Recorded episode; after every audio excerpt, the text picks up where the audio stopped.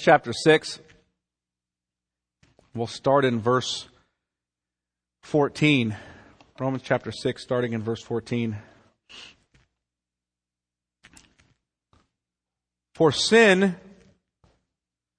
will have no dominion over you, since you are not under law, but under grace. What then? Are we to sin because we are not under law, but under grace? By no means. Do you not know that if you present yourselves to anyone as obedient slaves, you are slaves of the one whom you obey, either of sin which leads to death, or of obedience which leads to righteousness? But thanks be to God that you who were once slaves of sin have become obedient from the heart to the standard of teaching to which you were committed, and having been set free from sin, have become slaves of righteousness. I'm speaking in human terms because of your natural limitations. For just as you once presented your members as slaves to impurity and to lawlessness, leading to more lawlessness, so now present your members as slaves to righteousness, leading to sanctification. When you were slaves of sin, you were free in regard to righteousness. But what fruit were you getting at that time from the things of which you are now ashamed? The end of those things is death. But now that you've been set free from sin and have become slaves of God, the fruit you get leads to sanctification, and its end, eternal life. For the wages of sin is death, but the free gift of God is eternal life in Christ Jesus, our Lord. Let me pray. Lord, we ask that you would examine our hearts with your word this morning, that we would see you, see the truth of you, or that we'd understand it. You would make our minds, give us clarity to see and understand. And Lord, give our hearts a love and a joy for what you say in your word. In Jesus' name, amen. Well, last week, I said that we're all mastered by something or someone. Everyone is mastered by something or someone. We're either under the law or we're under grace. There's no other option. Under the law, which means we are those who are in Adam, our naturally born life. Those who are in Adam, under the law, slaves to sin, and going to suffer from the penalty of our failure to keep the requirements of the law. We're either in that status, or we're in the status of being under grace, which means we're in Christ through faith. We've been united to him. And instead of suffering the penalty for not keeping the law, we're now going to receive the reward for having kept the law, even though none of us did it. Jesus did, on the basis of our union with him. Those are the two places you are. You're either in slavery to sin, or you are in slavery to righteousness. That's the only choice in life. There is no such thing as being utterly free in a libertarian sense of the word. There is no such thing as being a person who's not under the lordship of something or someone.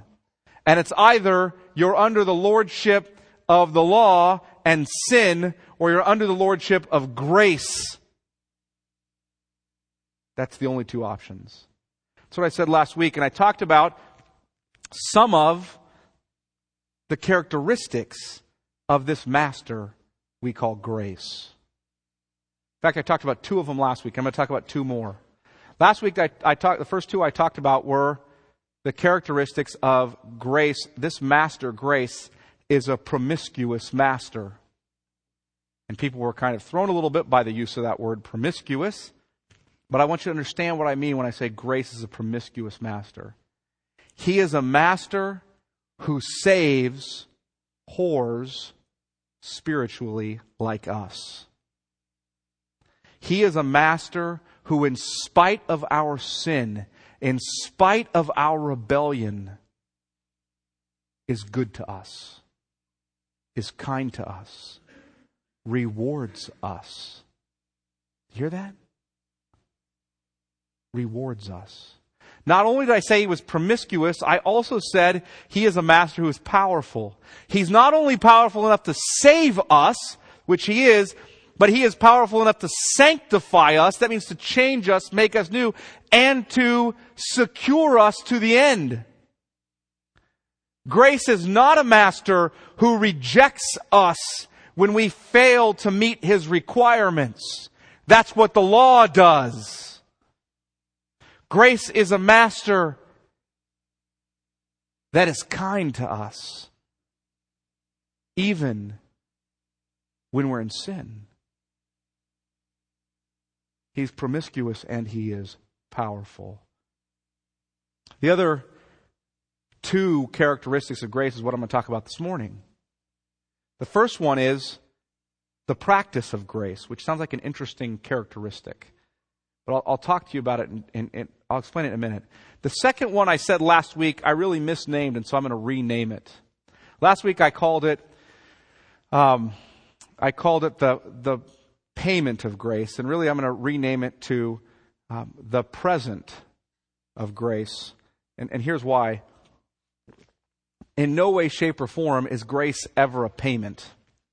And so I just think, even though I was going to explain to you what I mean by that, I'm just going to change the word entirely. It's a gift. Grace is a gift. It's present. So I want to talk about those two things, but I want you to understand that there are only two different masters under which you belong, to whom you are a slave, the law or grace. And you experience this, don't you? I want to talk about how you experience a little bit. Let me give you an example. How many of you often feel like you're a failure? Often sense guilt that overwhelms you. Often feel like, I'm just not good enough at this. I'm not good enough at that. I'm weak here. My mouth screwed me up there. And on and on and on we go with our list of problems. And you know what we're feeling at that point? We're feeling what people under the law should feel. We failed to meet the law's requirements. And so we should feel overwhelmed by a sense of inadequacy. However, if you're in Christ, the law isn't your master anymore. And so that feeling, while appropriate if your master is the law, is inappropriate if your master is grace. See, we experience this, don't we? And we have to get straight who our master is and what he's about. Understanding that, I want to talk about these two characteristics this week. The practice of grace. Look at verse 19 of chapter 6. I'm speaking in human terms because of your natural limitations.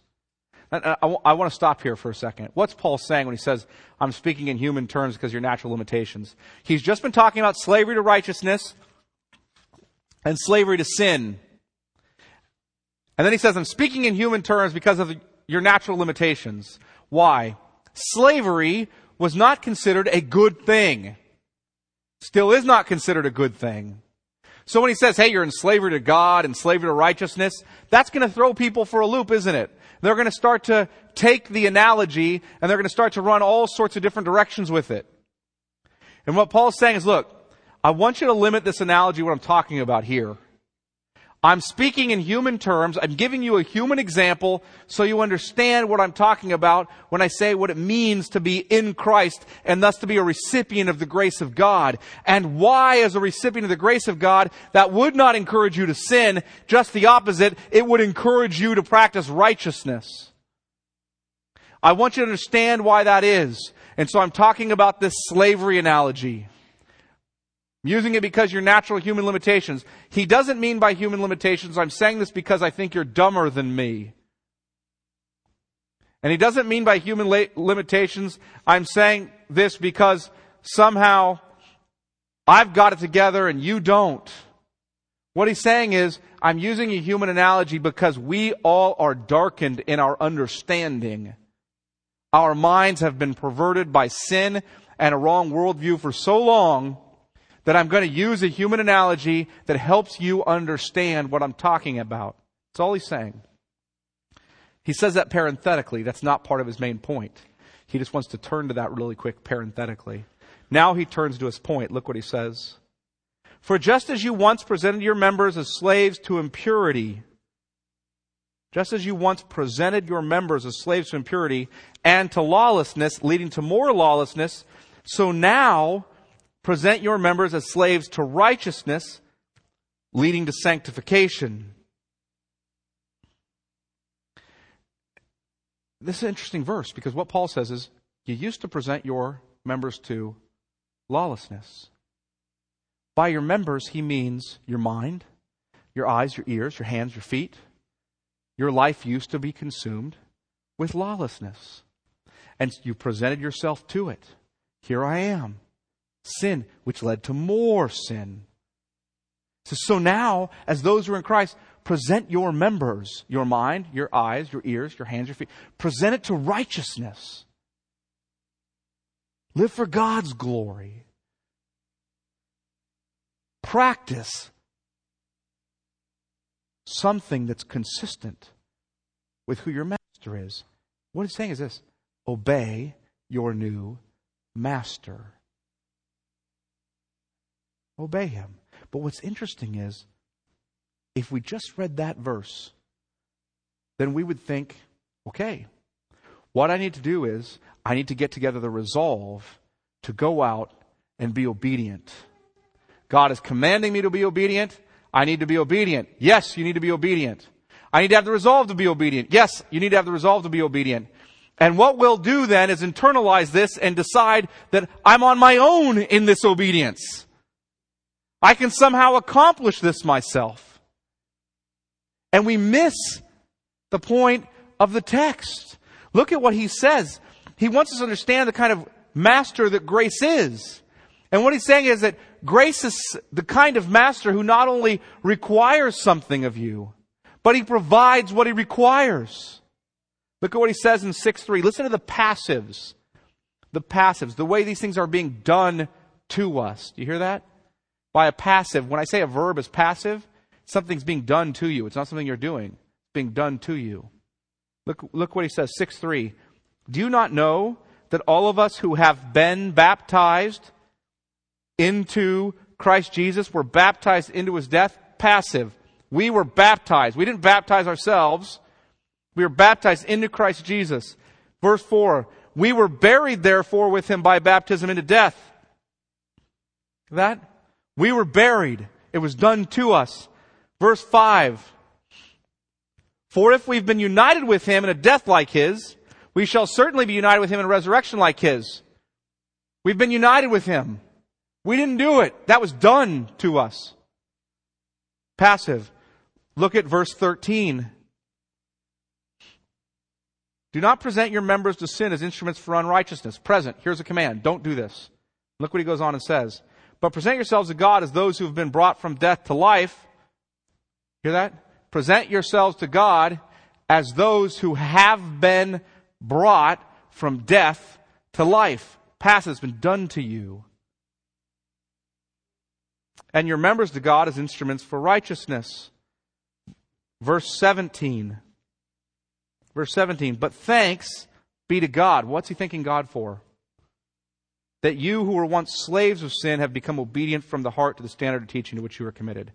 God be thanked because you have changed. God did it. Verse 18.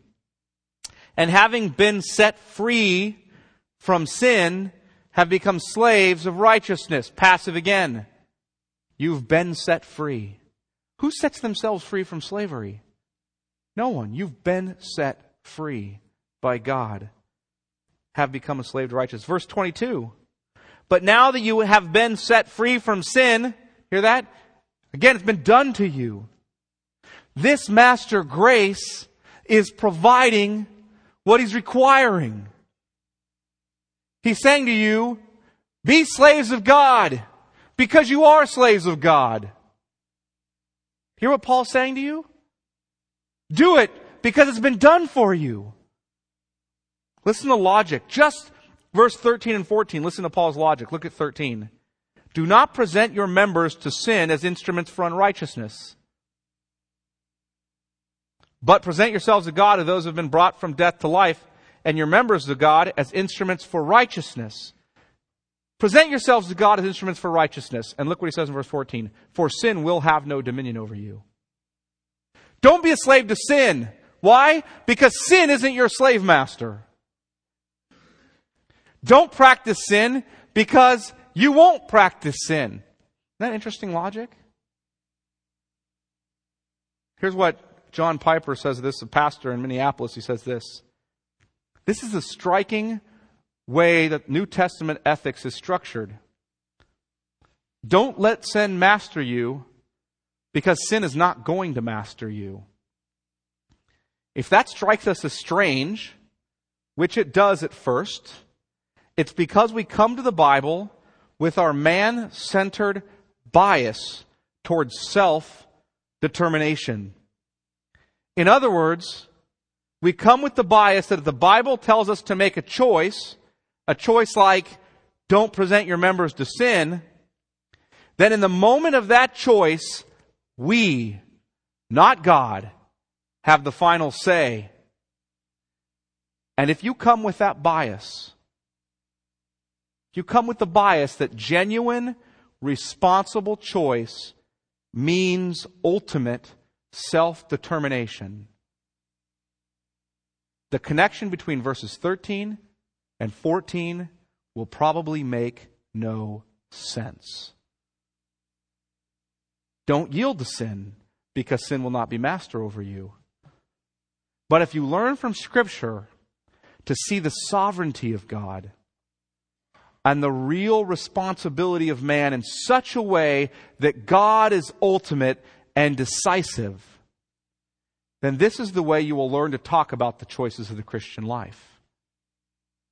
I choose not to let sin reign in my body because God is at work in me and will not let sin reign in my body. Paul teaches us elsewhere. Philippians chapter 2, turn there. Quickly, keep your hand at Romans 6. Look at Philippians 2.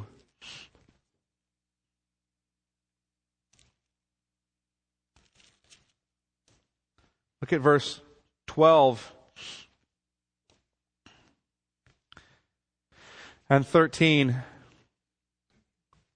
Therefore, my beloved, as you have always obeyed, so now not only as in my presence, but much more in my absence, work out your salvation with fear and trembling. Here's what you do. Work out your salvation with fear and trembling. Now verse 13. For, here's the explanation. For it is God who works in you, both to will and to do his good pleasure. Hear that? Work out your salvation with fear and trembling, because God's at work in you both to will and to do his good pleasure. Do it, because God's done it, and he's doing it. Peter says the same thing. Turn to 1 Peter. 1 Peter chapter 4. 1 Peter comes after James, which comes after Hebrews, before 1 John and Revelation, all that, so it's back towards the back there. 1 Peter chapter 4. Listen to what Peter says. Whoever speaks, he's talking about the use of the gifts that God's given us. And he's saying this contextually. Whoever speaks as one who speaks oracles of God. Whoever serves as one who serves by the strength that God supplies. Did you guys hear that? Serve by the strength that God supplies in order that. Why does God tell you to serve and then supply you the strength to do it? Why does God tell you not to sin, but to instead offer yourselves to righteousness and then say to you, I have freed you from slavery to that. I will empower you to live righteously. Why? Look what he says. In order that in everything, God may be glorified through Jesus Christ. To him belong glory and dominion forever and ever. Amen. So that God receives the glory. Not man. God. That's why. Here's the point. Grace is a master that demands you not to present your life to sin, but to righteousness. And then is a master that provides you the power to do so. Hear that? In fact, the main purpose of Romans chapter 6 is to show that the grace that justifies us, that brings us forgiveness, and says that we're declared righteous, that same grace that justifies us is the grace that sanctifies us, makes us holy. Second characteristic, the present of grace. The present of grace. This present as in gift. Grace is a master who gives us a great present or gift.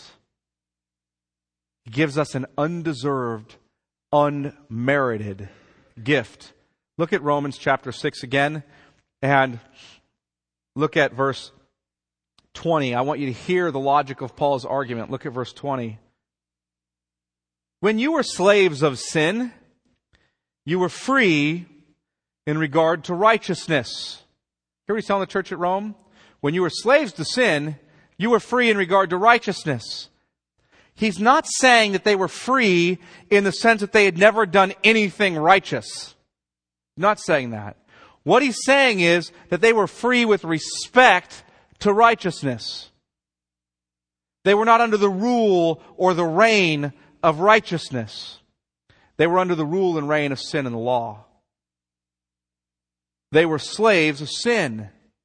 And what a demeaning, destructive, and lying master sin is.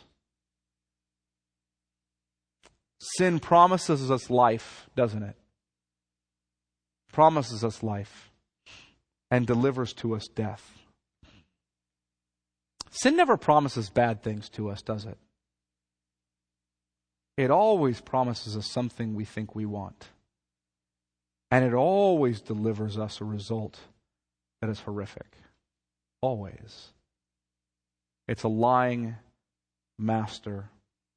You know, for several years, I professed faith in Christ. But I had no interest in living with him as my master and Lord. None. I remember, I used to think to myself, this is especially in high school, I used to think to myself, when I get older, and my life is pretty much over anyway, like when I'm 25, you know, when that happens, then I'll start walking with the Lord. Because somehow I thought sin promised me life, that if I started walking with the Lord would be taken from me. That somehow walking with Jesus was going to bring me death. But it's sin that does. It's sin that brings death to me. And I didn't know that. Sin seemed like it looked so good. obedience and righteousness and godliness looked so constraining and boring and dead. When I was a youth pastor, my high school students understood this. They got this. They wanted to get righteous when they were older. Once they got married and life was over anyway. That's what they thought. I'm serious. Once they had children, I heard it from them all the time. Once you have kids, that's definitely the death knell. Maybe in their minds, I could get married and we could still have a good time. And then as soon as we have kids, might as well wrap it up. It's all gotten boring and dead now. So now I can live for God because I'm not missing out on any of the good stuff anymore. I mean, that's what they really thought. I bet some of you out there think that. Some of you still aren't walking with the Lord. You haven't recognized yet that your life is wasted and, right? That it's over, all the fun ended. And you're still thinking that somehow sin, this master that seems to offer you life, is a good master. Somehow you still believe that. But sin's a liar, and it mocks us, and it deceives us. See that? It mocks us, and it deceives us. Look at Romans 6:21. But what fruit, this is what Paul is saying, what fruit were you getting at that time from the things of which you are now ashamed? At what time? The time in which you were in slavery to sin. What fruit were you getting at that time from the things of which you are now ashamed? The end of those things is death. What fruit were you getting when you were giving yourself over to sin? Really, what fruit was it bearing? What were you reaping as a result of what you were sowing? It was rotten fruit, wasn't it? It was what our small group study, and if you're not in a small group, I encourage you to get in one. It's what our small group study calls what? Thorns. Right? Thorns. It's the kind of fruit that as a believer, you're now ashamed of. Hear what Paul says? What fruit were you getting at the time for doing the things which you are now ashamed of? You weren't ashamed then. Then it seemed pretty cool. It was fun. It was accomplishing what I thought needed to be accomplished in life. Wasn't that ashamed of it? Now I'm ashamed of it. For example, when you were in slavery to your passions and you were financially irresponsible and you spent to gratify your desires, what fruit were you getting from that? Slavery to debt, weren't you? It seemed to promise so much when you pulled out that credit card to buy that thing you just had to have. And it wrecked you. And it mocks you still. Every time you get that stupid bill from the credit card company, you swear there are people who send it to you that are mocking you as they send it out. You drink too much. Alcohol tasted good and it felt good when it got you intoxicated. And then it mocked you. Because eventually, it controlled you. You were sexually immoral, either physically or visually. And eventually, that wrecked your marriage,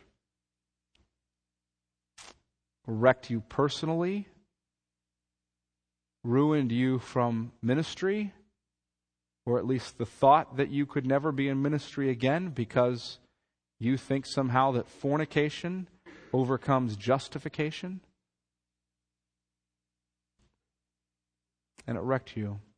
You would satisfy your pride with angry outbursts or through sarcastic remarks, or through cutting off relationships?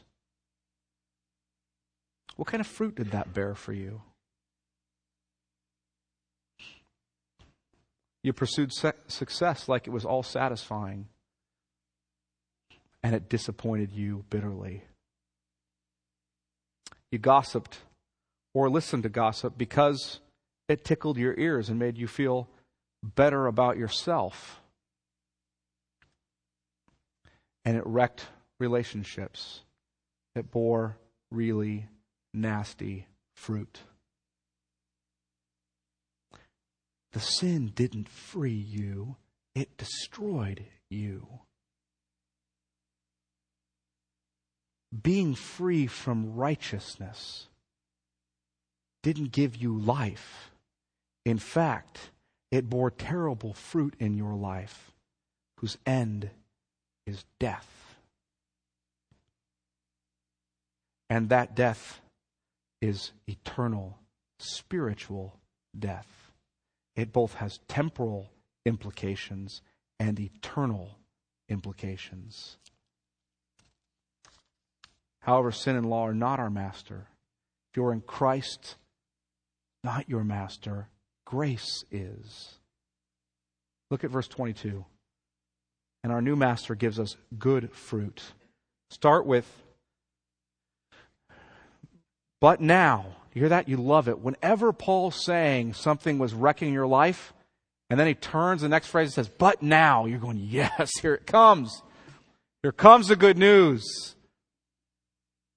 Like in Ephesians chapter 2 and verse 3, when he says, you were by nature children of wrath, and you're going, no.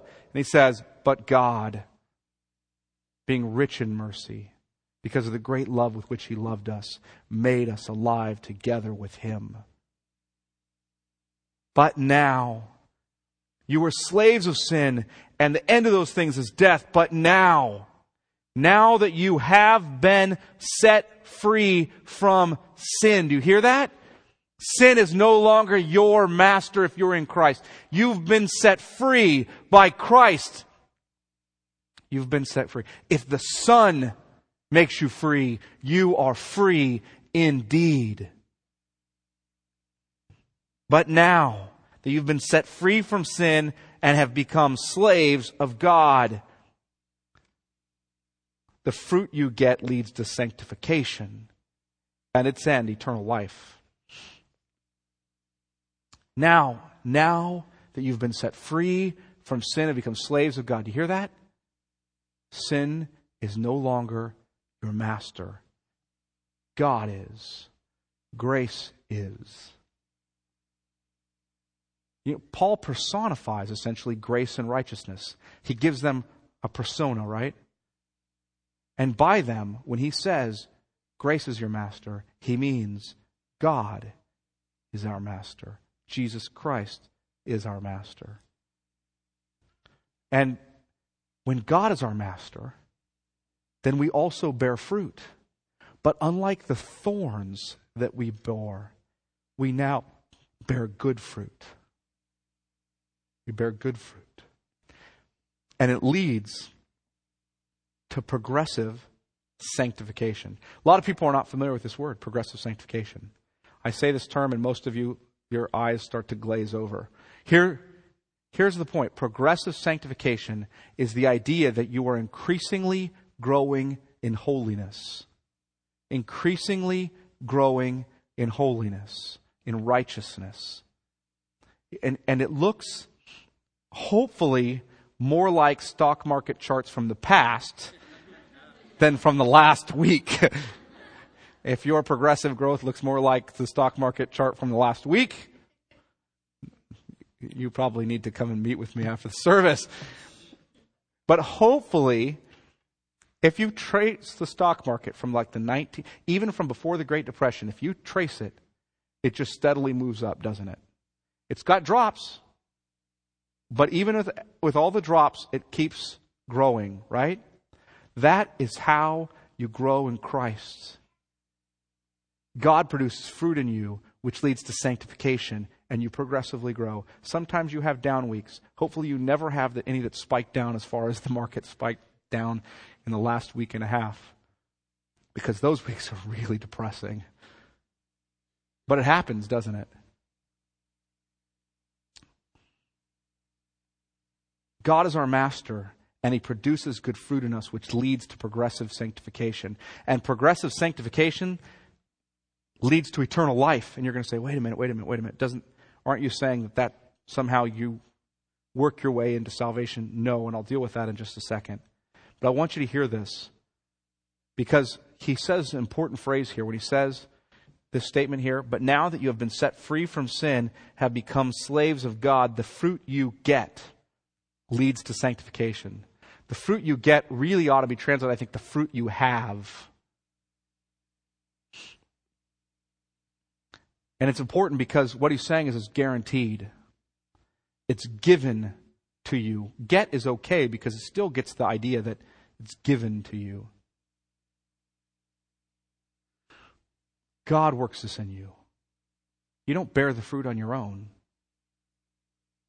Martin Lloyd-Jones said that there's no question that Christians, and by the way, Martin Lloyd-Jones is a 20th century preacher in Great Britain, one of the greatest preachers of the 20th century, made this comment, there's no question that Christians must bear fruit. In fact, he talks about the only categories in the Bible are bearing fruit, bearing much fruit, bearing more fruit. There's three choices. You're either bearing fruit, you're bearing more fruit, or you're bearing much fruit. That's it. There's no such thing as a barren Christian tree. When a tree bears no good fruit, but only thorns and thistles, it's cursed by God, not blessed by God.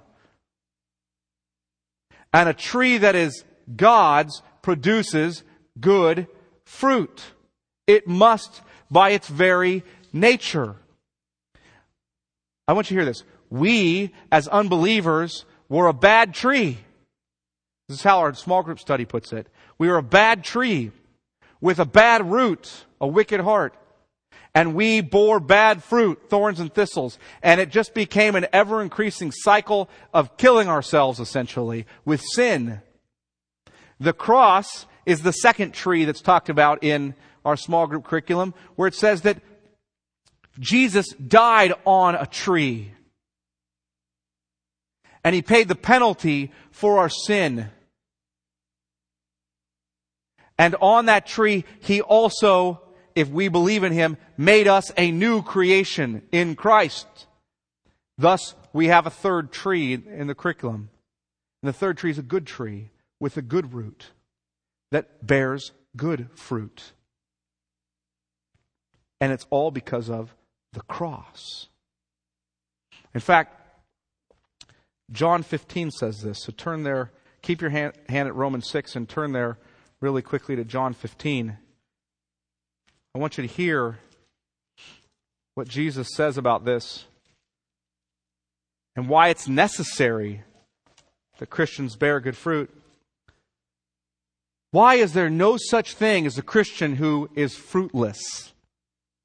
John 15. This is Jesus speaking, I am the true vine. You hear Jesus saying that? I'm the true vine. And my Father is the vine dresser. Every branch of mine that does not bear fruit, he takes away. And every branch that does bear fruit, he prunes that it may bear more fruit. Already you are clean because of the word that I have spoken to you. Abide in me and I in you. As the branch cannot bear fruit by itself unless it abides in the vine, neither can you unless you abide in me. I am the vine, you are the branches. Whoever abides in me and I am him, he it is that bears much fruit. For apart from me, you can do nothing. I want you to hear this, because it's really important. My kids actually asked me about this analogy. Said we were reading John 15 and they asked me about the vine and the branches. And so I took them out to a grapevine and I showed them a grapevine.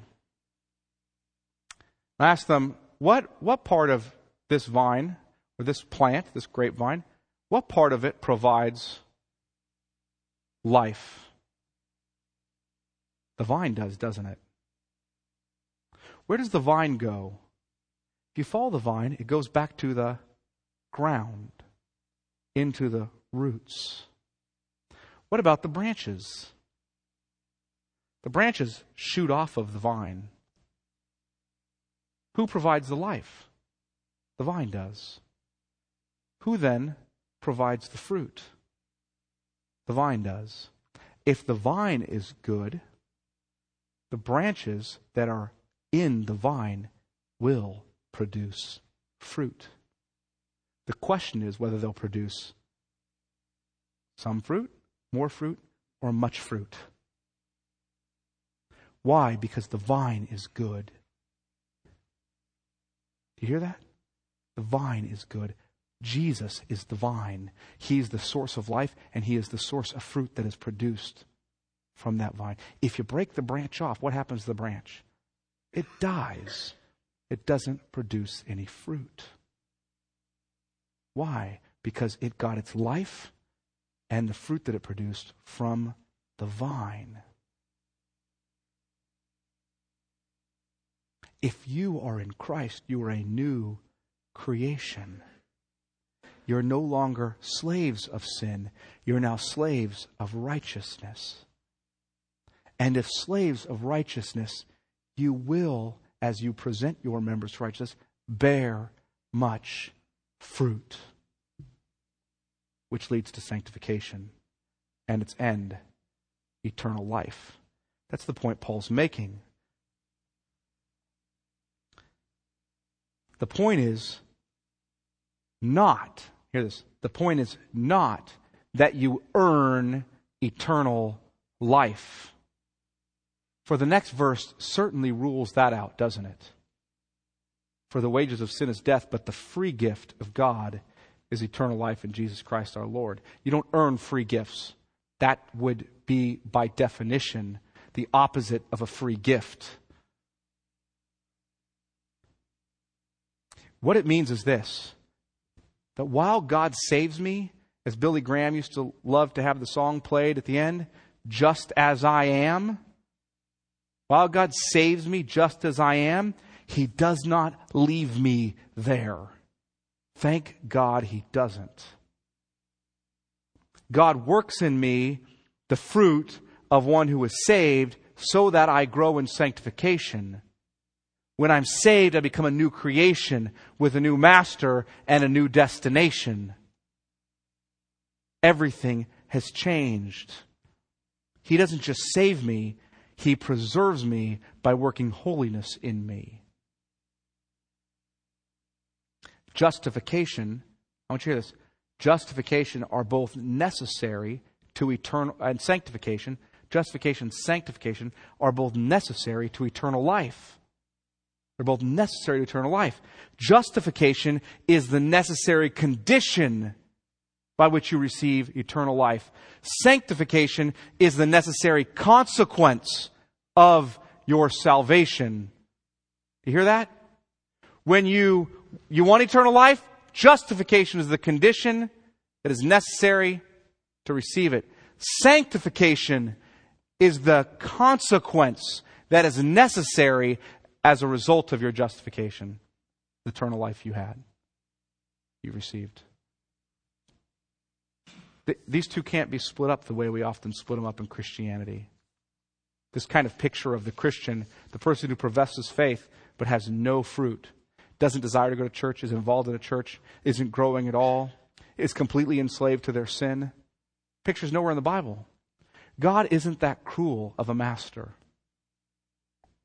Grace is not a cruel enough master to save you and leave you in sin and in slavery to it. If you claim to have the legal basis for salvation but lack the moral and transformative testimony of salvation, you're really not a Christian. Fruit is not optional because Jesus is the vine. And if you're in the vine, you're going to bear fruit. Paul wraps up his discussion on the character of grace as our master with this statement. Look what he says in verse 23. For the wages of sin is death, but the free gift of God is eternal life in Christ Jesus our Lord.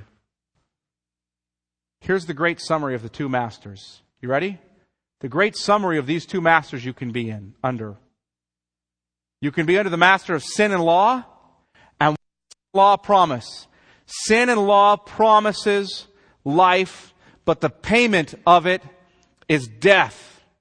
It's the wages that this master pays. Sin and law, in other words, are the kind of master that pay their slaves what they've earned. Hear that? Sin and law are the masters that pay what you and I have earned, which is death, eternal separation from God. That's why Paul calls it a wage. It's something you've earned. It's your payment. Grace is a master who never pays his slaves what they've earned. You know the distinction between these two masters? Sin always pays what we deserve. Grace never pays what we deserve. That's the difference between that slave master.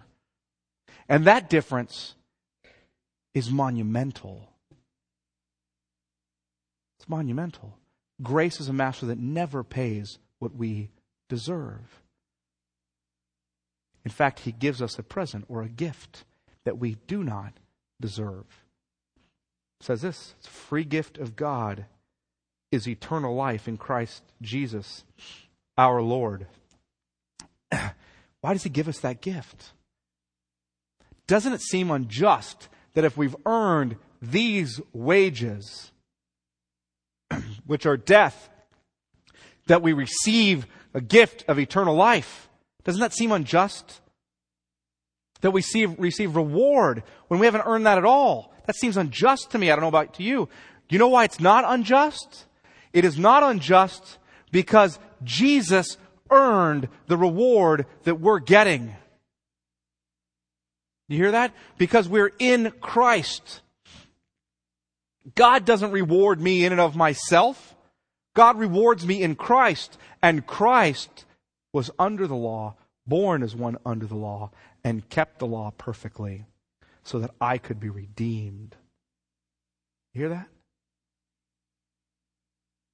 He earned it, and I receive it as a free gift because I'm in him.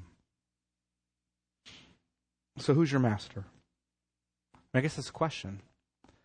Who is your master? Is your master sin and law, or is your master grace? It's your master, Jesus Christ. If your master is sin and law, then you will get what you deserve. It will bear rotten fruit in your life for the duration of your life,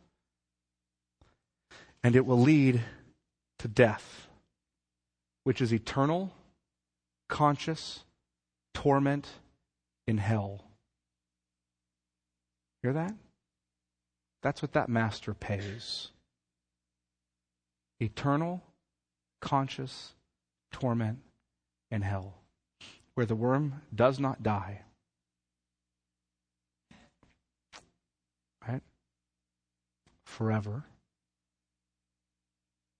Imagine your deepest depression and your greatest suffering, your greatest feeling of loneliness and abandonment and failure and guilt and pain, and remove every ounce of grace and kindness and friendship, and intensify that and add the wrath of God, and you have hell for eternity. Complete and total hopelessness. That's what the master sin pays. The master grace gives eternal life in Christ Jesus our Lord. The exact opposite. A gift of joy and fellowship and love.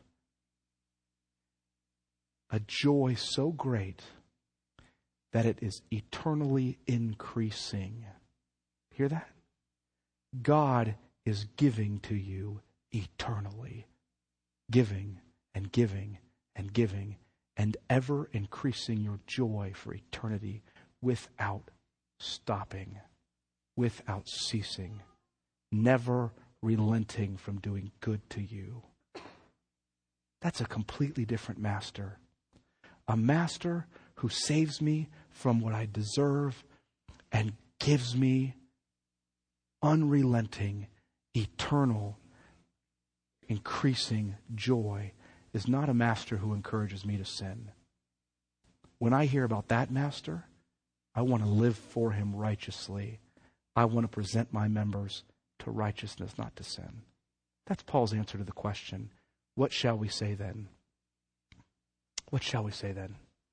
If grace, abounds, shouldn't we sin so that grace would abound even more? If we're not under law, then why not sin? Paul's answer is, you must not understand who your master is. Let me pray. Lord, we thank you for the gospel and what it provides for us. We thank you for Jesus Christ and his ongoing, continuous, gracious intercession on our behalf. Thank you that he not only died on the cross for our sins, thus taking from us the penalty for not keeping the law, Lord, that he lived righteously for us. Thus, we get credited with his righteousness. Thank you for that. We thank you that he secures us, that he keeps us, that he is forever gracious to us. May we rejoice in him and be glad. In Jesus' name, amen. We're going to pass out communion here. If the God